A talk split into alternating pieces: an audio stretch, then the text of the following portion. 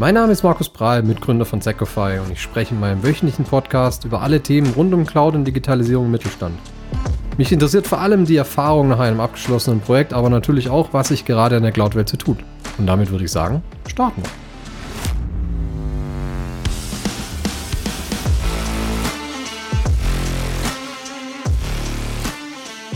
Heute habe ich das Vergnügen, mit Dirk Buger zu sprechen. Der gehört inzwischen eigentlich so zum, ich würde mal sagen, zum Inventar von unserem Partner Seiko.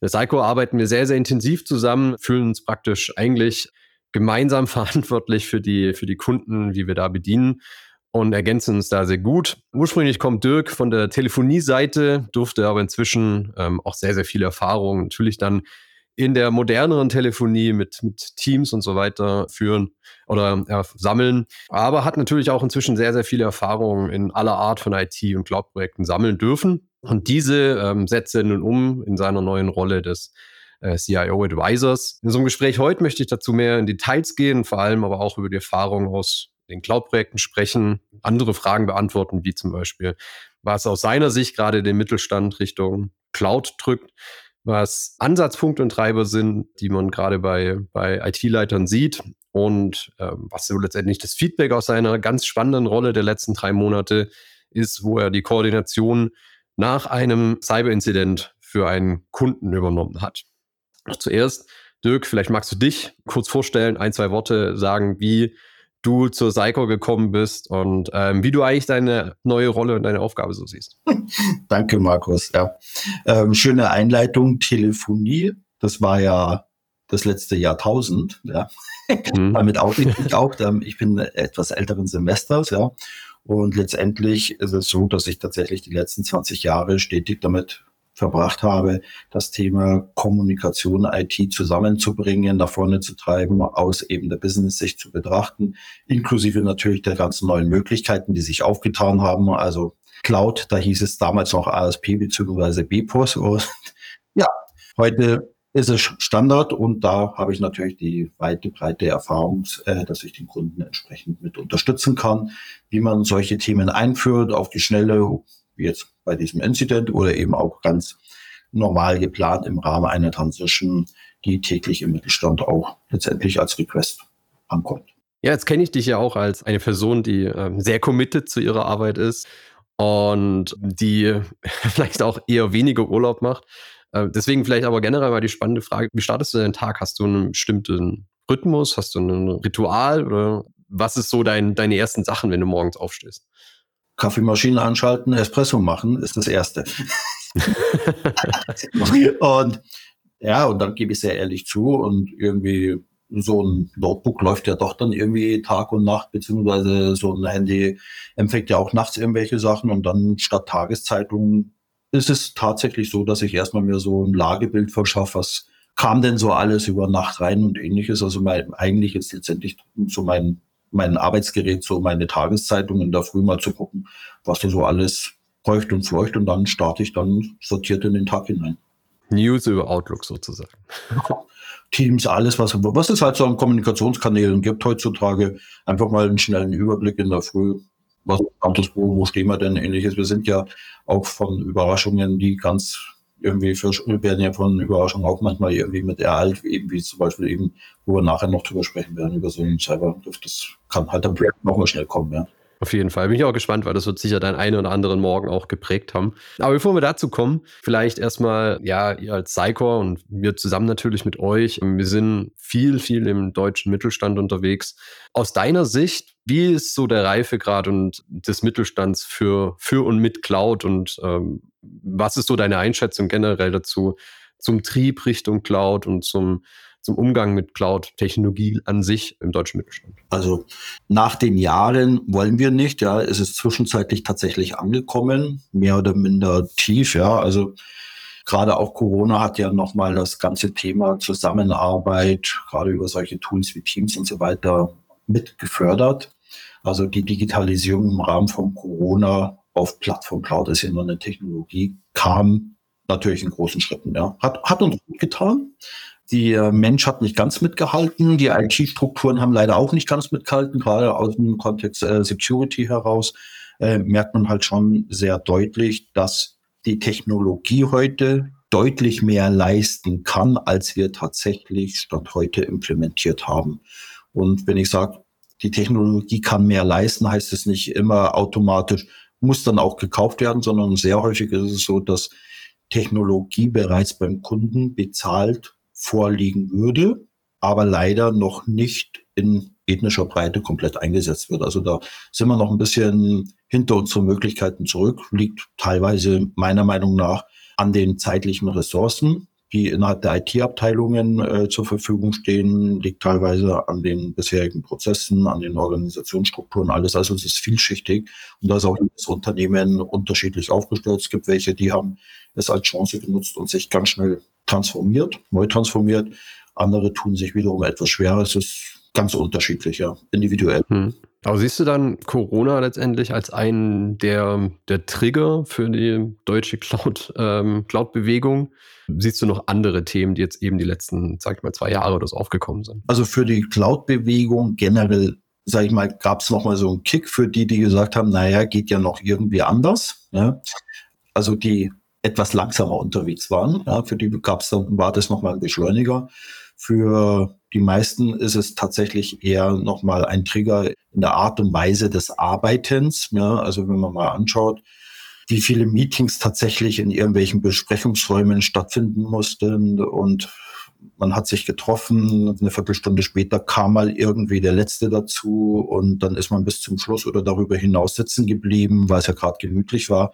Also die Effizienz in den Meetings pünktlicher zu beginnen, früher zu enden und ähnliches. Da merkt man, hat sich die Arbeitsorganisation ganz deutlich verändert. Also ich glaube schon, dass Corona geholfen hat. Jetzt einen kleinen Teil sicherlich in der Cloudifizierung, aber einen großen Teil auch in der Art und Weise, wie wir gelernt haben, wie man arbeitstechnisch unterwegs sein kann. Ja, nicht alles ist gut, auch ganz klar.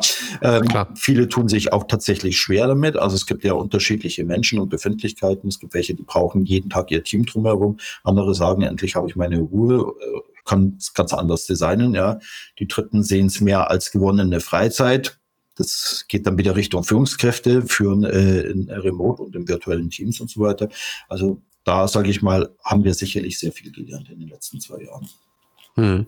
Jetzt hattest du ja, ähm, als ich dich auch kennengelernt habe, so vor gut drei Jahren, kommissarisch die Rolle des äh, oder die Verantwortung letztendlich über, über das Cycor Cloud Team. Ne? Durftest da mit umgestalten, mit aufbauen und hab natürlich auch, hast natürlich auch das ein oder andere Cloud-Projekt begleitet. Hast du typische Aha-Momente des Kundens im, im Kopf, wenn die die ersten Schritte Richtung Cloud gemacht haben?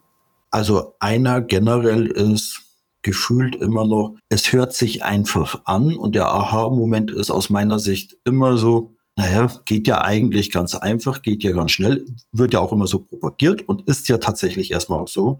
Wenn man es aber wirklich Ende zu Ende betrachtet, was alles dafür für einen ordentlichen IT-Betrieb, auch in der Cloud, erforderlich ist oder erforderlich sein sollte, merkt man als Aha-Moment, hm, einfach Click and Run ist es dann doch nicht. Ja, nur klicken hilft ja nicht, ne? nur klicken, also funktioniert zwar, ja, ist klar, aber tatsächlich sich über alle Themen dann Gedanken zu machen von den Prozessen und allem, was dazugehört. Da gehört halt meistens ein bisschen mehr dazu. Und ich glaube, dieser Aha-Moment, der kommt immer wieder, egal welche Applikation man heute einfach einsetzt. Und ich glaube, es ist noch nicht mal Cloud-typisch. Ich denke, es ist generell, hey, da gibt's was Neues, äh, geht ja ganz schnell zu installieren, passt schon. Mhm. Und ich wenn wir mal ehrlich sind, ich glaube, vor zehn Jahren, 20 Jahren war es auch nicht anders, ja. Man ja. hat sich halt dran gewöhnt und plötzlich fühlt sich halt die Darreichungsform anders an und ja, und fällt halt stärker auf. Also ich finde es so, dass wir die, dass sich das genau die Waage hält zwischen, okay, wir machen die ersten Schritte Richtung Cloud oder wir haben vielleicht auch schon selbstständig die, also auf der anderen Seite dann, wir haben selbstständig schon die ersten Schritte Richtung Cloud gemacht und hat am Anfang gut funktioniert, aber jetzt wächst es und wir haben Durcheinander drin und ähm, könnt ihr uns mal helfen, das, ähm, ich sag mal, auf das nächste Level zu bringen, zu optimieren und ähm, ja, gerade zu ziehen, dass du es auch wirklich dann im ganzen Unternehmen äh, richtig einsetzen kannst. Ich weiß nicht, wie du das so empfindest. Ne? Naja, also es gibt einen tatsächlichen realen Aha-Moment überall, wenn es gerade dieses Thema Prozesse, Datenschutz, solche ganzen Themen angeht, ja. Dann heißt es so, jetzt, wo wir in die Cloud gehen wollen, äh, müssen wir das machen. Und eigentlich hätte man es vorher schon machen sollen, ja. Nur in der historisch gewachsenen IT war es halt schon immer irgendwie anders. Ja? Und wenn man es neutral betrachtet, die meisten Fragen, die da hochkommen oder das, was du sagst, jetzt nochmal richtig machen, das Nachkorrigieren, ähnliches, es hat offen gestanden weniger mit Cloud zu tun, sondern letztendlich mit einem IT-Reifegrad da einfach mal systematisch drüber zu gehen. Ja, egal ob es jetzt Hybrid, Cloud oder sonst irgendwas macht, es ist halt einfach historisch so gewachsen. Das war schon immer so und es läuft ja und warum soll ich was anfassen, wenn es keinen erweiterten Impact äh, gibt von außen? Ja, voll, vollkommen menschlich, vollkommen normal, ja. Hm. Ja, wahrscheinlich hattest du einen ähnlichen Effekt damals, als man angefangen hat, VMware oder Hyper-V einzuführen. Das war wahrscheinlich die ähnliche Entwicklung. Jetzt hast du ja die Rolle, ähm, ich sag mal, der, der Verantwortung über das Cloud-Team äh, bei der Psycho wieder abgegeben an neuen Kollegen und äh, fügst dich mehr in die Advisory-Rolle rein. Und so wie ich dich kennengelernt habe, ist es auch das, was dich erfüllt, ja, dass du ähm, mit ja, Management-Kollegen, mit IT-Kollegen sprechen kannst und jetzt nicht sagst, du musst das und das und das machen, sondern eher so ein äh, Counterpart bist und auch äh, Erfahrungen mit reingibst. Ist es die Rolle, wie, oder würdest du sie noch anders beschreiben? Das ist die Rolle, gut beschrieben, ja. Also Sparingspartner, genau eben für IT-Management für die künftige Ausrichtung, Perspektivenwechsel reinzubringen, auch nochmal dann den Erfahrungsschatz eben der Möglichkeiten, die es heute gibt, auch aus unterschiedlichen Projekten. Ja, viele haben ja immer nur ihre eigene Perspektive, neudeutsch diesen Tunnelblick des eigenen Unternehmens und wir können oder ich speziell kann halt doch aus sehr vielen unterschiedlichen anderen Kunden, Branchen und Bereichen letztendlich den Erfahrungsschatz einbringen. Wie hat es denn ein anderer gelöst und ähnliches? Einfach auch mal drüber nachzudenken, Dinge anders anzugehen. Ja. Hm. Und wie gehst du es an und was brauchst du da für Voraussetzungen, damit es überhaupt funktioniert? Das offene Gespräch. Hm. Das ist, das ist das A und O. Also wirklich dieses vertrauensvolle, offene Gespräch, ohne jetzt bleiben wir mal bei der historisch gewachsenen IT. Selbstverständlich gibt es dort Lücken, was man hätte anders machen können. Ja, jetzt muss man mal andersrum auch so fair sein. Die IT, wie sie bisher dann war bei den Kunden, ja, hat sie auch erfolgreich gemacht bis zum heutigen Tag. Hat ja funktioniert, ja, also ist ja nicht schlecht, ja. Nur die Frage ist ja, wo, in welche Richtung soll sich jetzt was verändern und vor allem das Warum dahinter, ja. Geht es um die Kosten, geht es um die Wettbewerbsfähigkeit, aber was ist es denn, was äh, die Triebfeder ist, ja, oder wo kommt denn letztendlich tatsächlich äh, der Pain unterm Strich her? Und das richtig zu beleuchten und auch in Abhängigkeit zu bringen im Rahmen der gesamten Geschäftsprozesse, dass das dann IT-basierend dann auch gerade, was wird Digitalisierung oder jetzt mal das ganze Thema KI, was durch die Lande wandert, ja. Ähm, wie kann man heute damit letztendlich erfolgreicher sein? Wie zahlt es letztendlich aufs Business ein und nicht einfach nur so IT als Selbstzweck so, es wollen wir mal irgendwas mit KI machen, ja? Oder vor ein paar Jahren, wir müssen jetzt irgendwie gerade im Maschinenbau, wir müssen jetzt mal irgendwas mit IoT machen. Es ist kurz gesprungen. Ich will ja irgendwo mich erfolgreich am Markt darstellen und dazu ist es letztendlich tatsächlich das vertrauensvolle, offene Gespräch mit den Verantwortlichen, um zu wissen, wo soll die Reise hingehen, um da den richtigen, die richtigen Impulse zu setzen. Ja. Ja, ich hatte auch so das Gefühl, so als das Machine Learning-Thema hochgekommen ist und IoT-Thema hochgekommen ist. Beim Maschinenbau war es hauptsächlich ja äh, IoT und Predictive Maintenance zu schauen, okay, was, also einfach mal Daten zu sammeln, aber so richtig wusste bis zu dem Zeitpunkt niemand, was er mit dem machen soll und was es überhaupt für Mehrwert bringt. Außer dieser, dieser Gedanke. Habe ich auch so mitgenommen letztendlich. Ja. Wenn du jetzt so an deine Advisory-Rolle denkst, habe vorher schon mal eine Podcast-Folge gemacht, was, was Cloud-Entscheidungen gerade umtreibt. Da ist der größte Punkt für 23 eigentlich Kostenoptimierung, weil viele Umgebungen nicht wirklich ähm, gut konfiguriert sind, deswegen deutlich teurer sind und über Budget laufen, ähm, im Gegensatz zu dem, was man eigentlich gedacht hat. Wenn du jetzt die Gespräche hast mit, äh, ich sag mal, den IT-Führungskräften aus deiner Rolle raus, hast du da auch so ein, so ein Thema, so ein Überthema, das da ist ähm, dieses Jahr? Also Kosten selbstverständlich immer. Zweites großes Thema Security. Also die Angst davor, tatsächlich einem Angriff, mit einem Angriff konfrontiert, konfrontiert zu werden. Ja.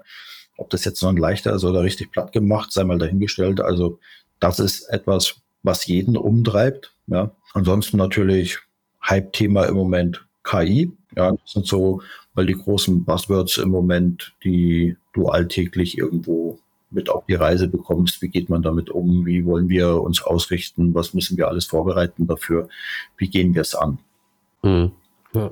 Und das ist auch schon eine gute Überleitung eigentlich. Ähm, ich kann mich noch erinnern, jetzt im Frühjahr, wo wir gesprochen haben und gesagt hast, hey, ich gehe, Markus, ich gehe in eine Advisory-Rolle rüber. Bin jetzt mal gespannt, was da so alles auf mich zukommt. Und ich glaube, zwei Wochen später haben wir gesprochen und hast gesagt, okay, ich bin jetzt doch wieder so eine Art Projektmanager, Mädchen für alles bei einem Kunde von uns, der gehackt worden ist letztendlich, ähm, wo du, ja, ich sag mal, die letzten drei, fast vier Monate jetzt ähm, die, die Koordination übernommen hast. Wir nennen den Kunden natürlich nicht, aber trotzdem magst du vielleicht mal ein bisschen was dazu erzählen, wie es dazu gekommen ist und wie du in die Rolle reingerutscht bist? Wie es dazu gekommen ist, ist ganz einfach. Das, was man jeden Tag mehr oder minder auch in der Presse lesen kann.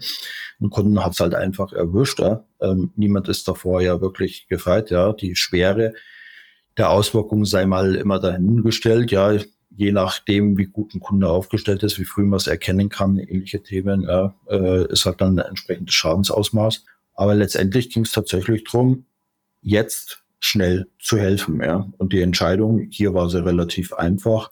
Wir ziehen ihn seine gesamte IT komplett neu. Also wir machen eine Migration und alles in einem. Wir ziehen ihn komplett neu in der Cloud hoch mit allen Diensten, mit allem, was dazu gehört. Und diese Rolle, weil du eben sagst, so Projektmanagement, naja, ein Projektleiter alleine äh, würde das so auch nicht hinbekommen, sondern da ist es tatsächlich die Breite des Skills, eben zu verstehen, worum geht's denn? Ja, wel, welche Meldepflichten hat man denn zeitlich auch befristet auf der einen Seite? Ja, was muss man auf der anderen Seite damit berücksichtigen von den Systemen, von den abgeschlossenen Daten gegebenenfalls und so weiter? Also dieses Gesamtpackage dort zu begleiten, das ist schon die klassische Advisor-Rolle. Ja, also muss, muss man schon noch an der Stelle mitbringen.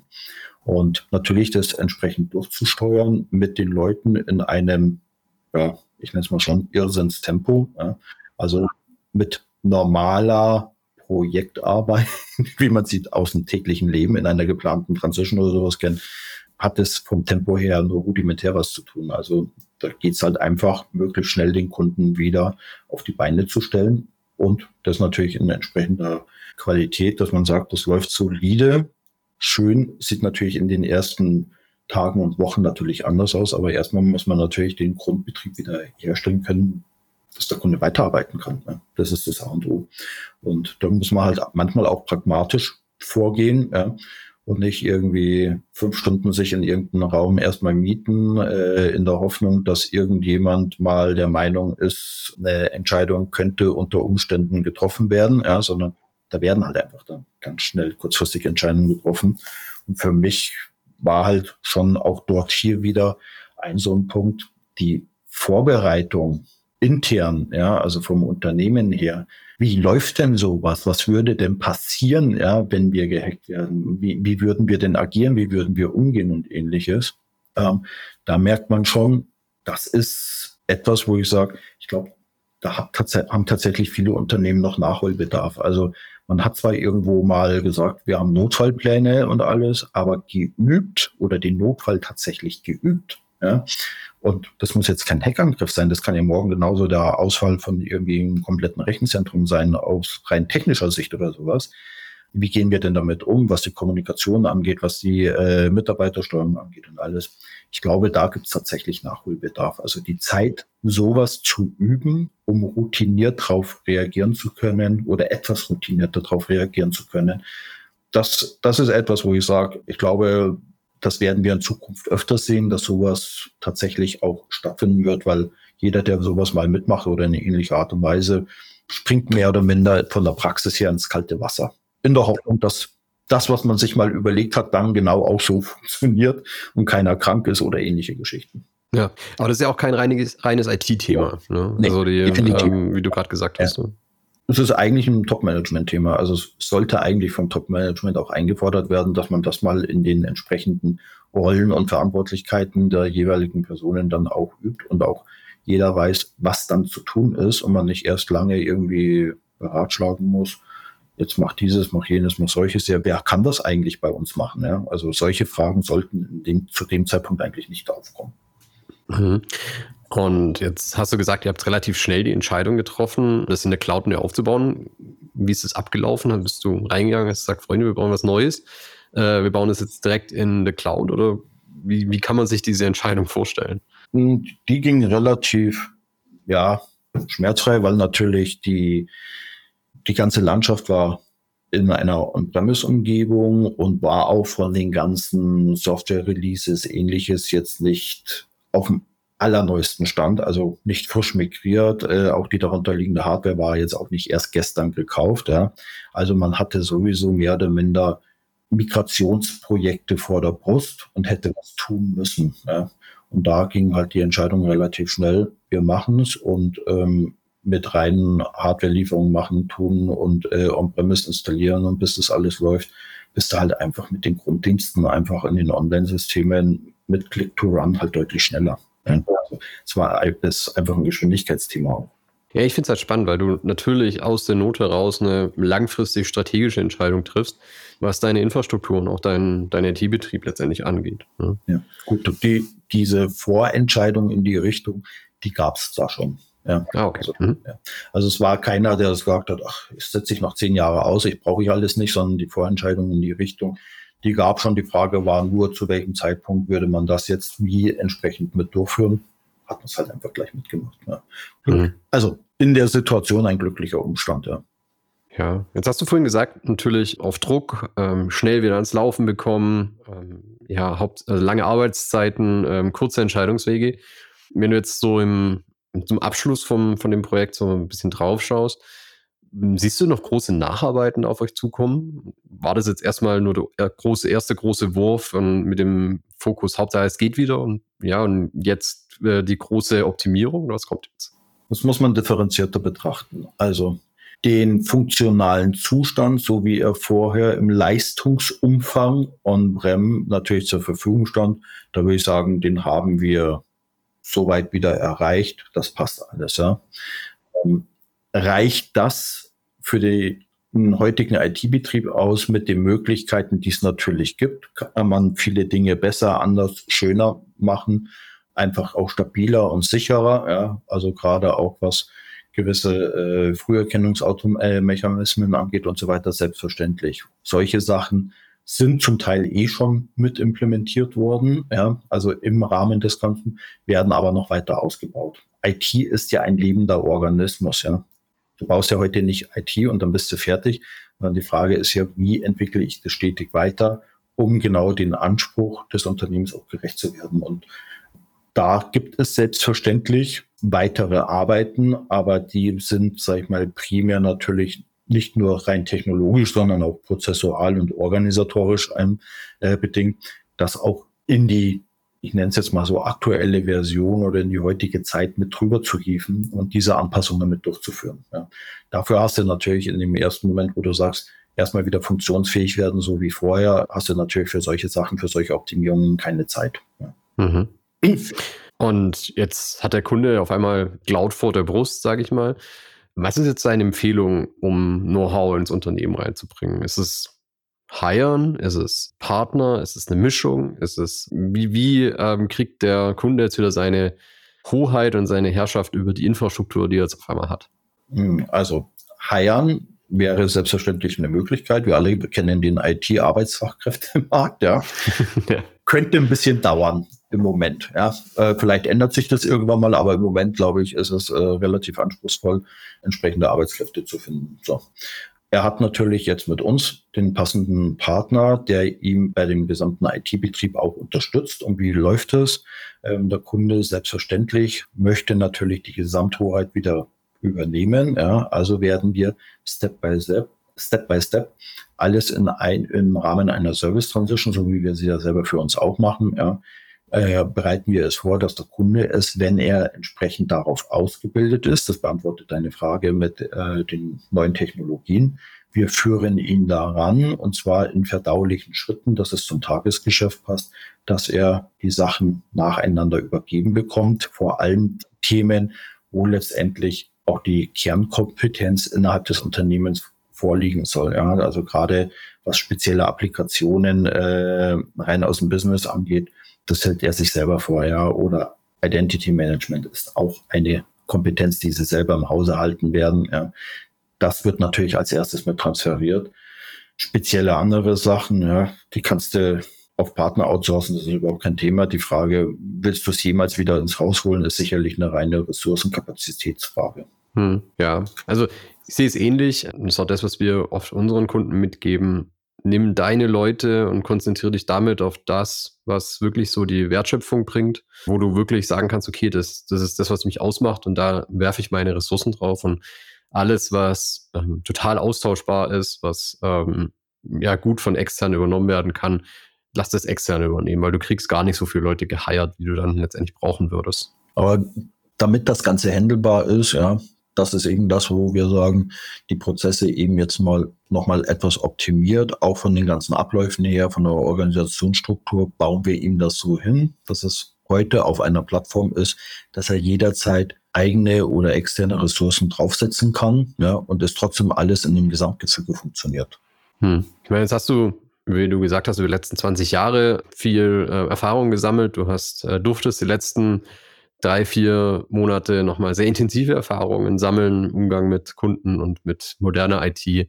Was nimmst du jetzt daraus mit? Ähm, hat sich deine Prioritätenliste verändert, wenn du jetzt deiner Advisory-Rolle ähm, nachkommst? Oder würdest du nach gleichem Anfang auf andere Themen drauf schauen? Also generell natürlich das Thema Reifegrad Security. Ganz wichtiges Thema ja, in der heutigen Zeit. Und natürlich auch Reifegrad der Organisationsstruktur für die künftige Ausrichtung des Unternehmens. Also sprich, passt tatsächlich die IT, klassisch auch die operative Technologie, eben Produktionsmaschinen und ähnliches, das wächst immer näher zusammen. Passt das von der Organisationsstruktur zum Anspruch der Ausrichtung des Unternehmens? Ja, also passt das schon oder gibt es da Lücken? Also ge genau in den beiden Bereichen, da gucke ich sehr genau hin was ist dort erforderlich, damit das Unternehmen weiterhin erfolgreich sein kann. Hm.